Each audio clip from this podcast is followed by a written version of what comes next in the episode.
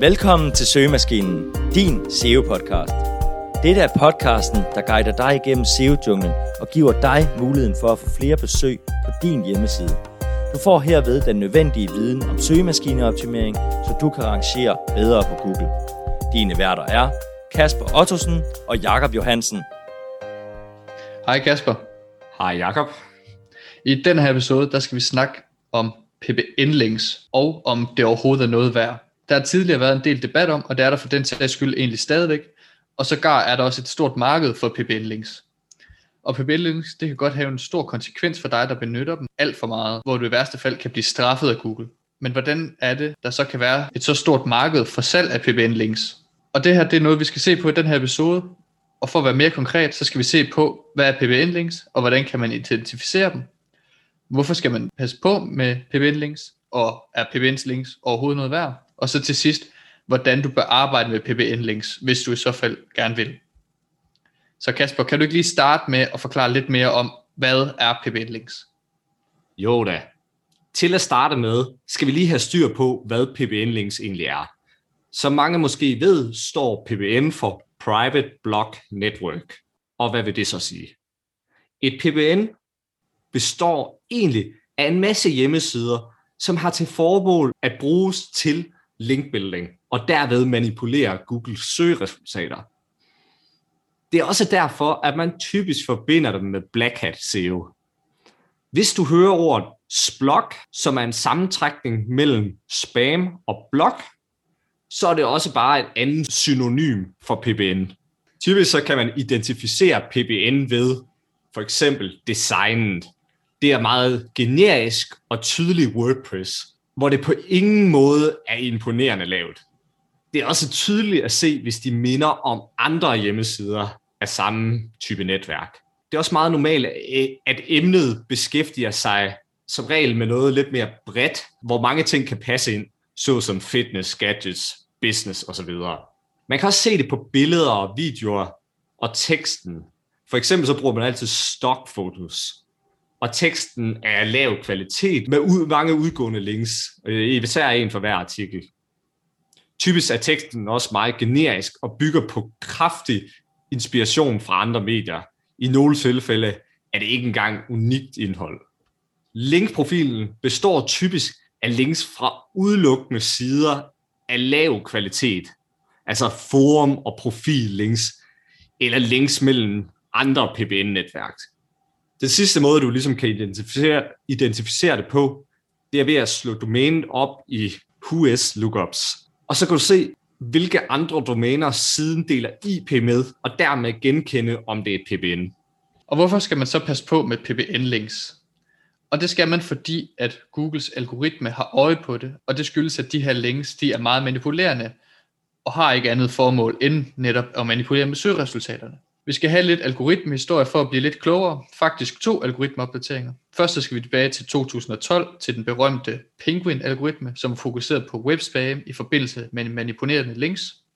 Formålet var her at nedtone linkspamming for at komme til at rangere med ellers lavkvalitetssider. Den anden algoritmeopdatering er dog en del nyere, og vi skal faktisk kun tilbage til februar i 2017, hvor der var rygter om en opdatering, som igen så på Black Hat teknikker herunder PBNs. Her var der flere SEO-folk i Black Hat-industrien, som blev ramt, og det her det har Google hverken kunne be- eller afkræfte. Dog så viser de fleste værktøjer, som holder øje med rangeringer, altså såkaldte weather reports, de peger nemlig på, at der godt kunne have været en mindre opdatering i den her periode. Yderligere skal vi huske, at flere folk også disavower dårlige links, hvorved Google får adgang til alle de her sider, hvilket kan hjælpe dem til at forstå, hvilke hjemmesider de specielt skal holde øje med. Derudover så har John Müller også været ude at sige, at Google faktisk ignorerer links, som sandsynligvis er unaturlige, og det vil ligesom også sige PBN-links. Derfor skal du være opmærksom på, når du, når du benytter dig med PBN-links, da de enten A. ikke giver noget værdi for de penge, du har betalt for dem, altså at linksene bliver ignoreret, eller B. at de kan skade din side og dine rangeringer, ved at du får en straf fra Google. Nå, men betyder det så, at du helt skal undgå PBN-links? Vi vil understrege, at det kan have nogle store konsekvenser at bruge PBN-links. Men at du godt kan arbejde med PBN, hvis du også arbejder med andre former for linkbuilding, samt har en sund og god linkprofil. Faktisk har vi set flere sider, som benytter PBN-links og får fine resultater. Men siderne arbejder også med andre linkbuilding-metoder. Der er mange dygtige SEO-folk, som benytter PBN-links som et supplement til sine andre linkbuilding-aktiviteter. Derfor kan det godt have en værdi at bruge den. Samtidig skal vi dog lige sige, at flere anerkendte personer og virksomheder helt fraråder at bruge PBN-links, herunder Ahrefs og Brian Dean fra Backlinko.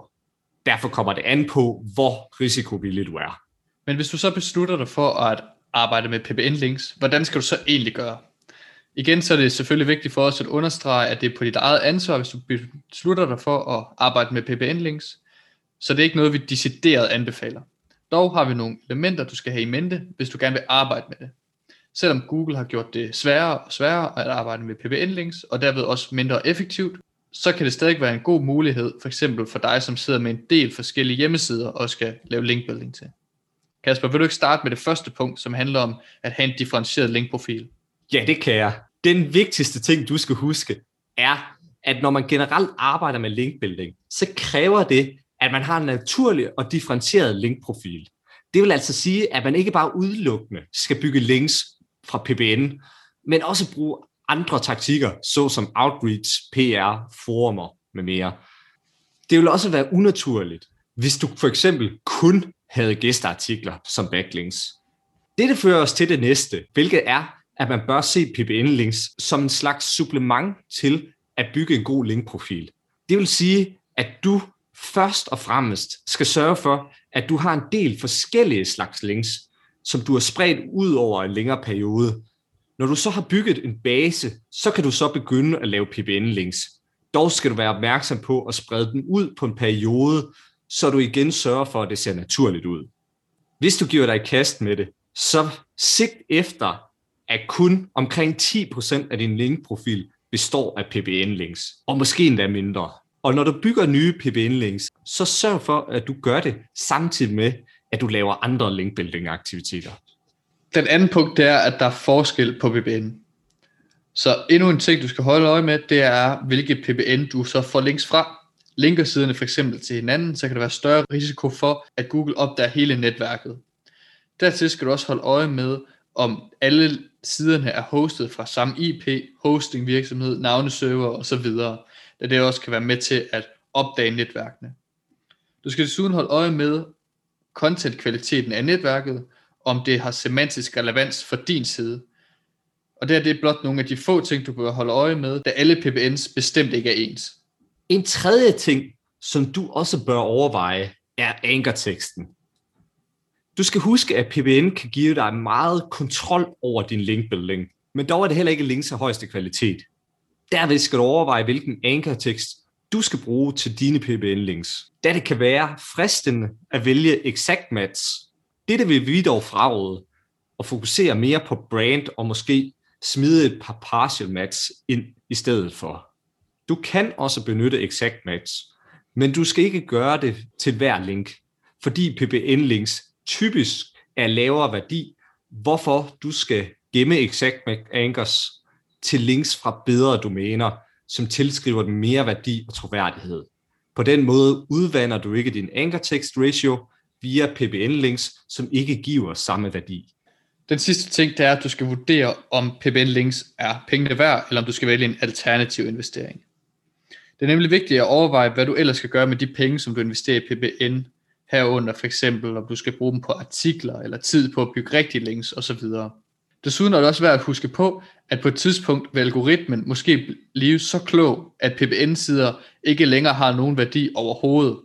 Og for at konkludere, så er det altså op til dig selv, om du vil bruge PBN-links, og vi anbefaler selvfølgelig, at du læser mere om emnet, før du kaster dig ud i det. Så er vi ved at nå i mål, men lad os lige tage en opsummering. Du skal huske, at når du arbejder med PBN-links, så er der et risiko for, at du kan blive straffet af Google, og dermed miste dine placeringer. Derfor skal du være påpasselig.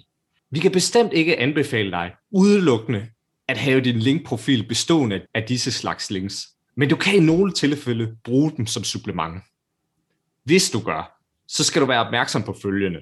At din linkprofil ikke består af mere end omkring 10% PBN-links, at du vælger de gode PBN-netværks, som ikke efterlader store fodspor, som Google kan se. Du skal også benytte en passende anchor tag ratio fra din PBN-links, uden at overbruge exact match.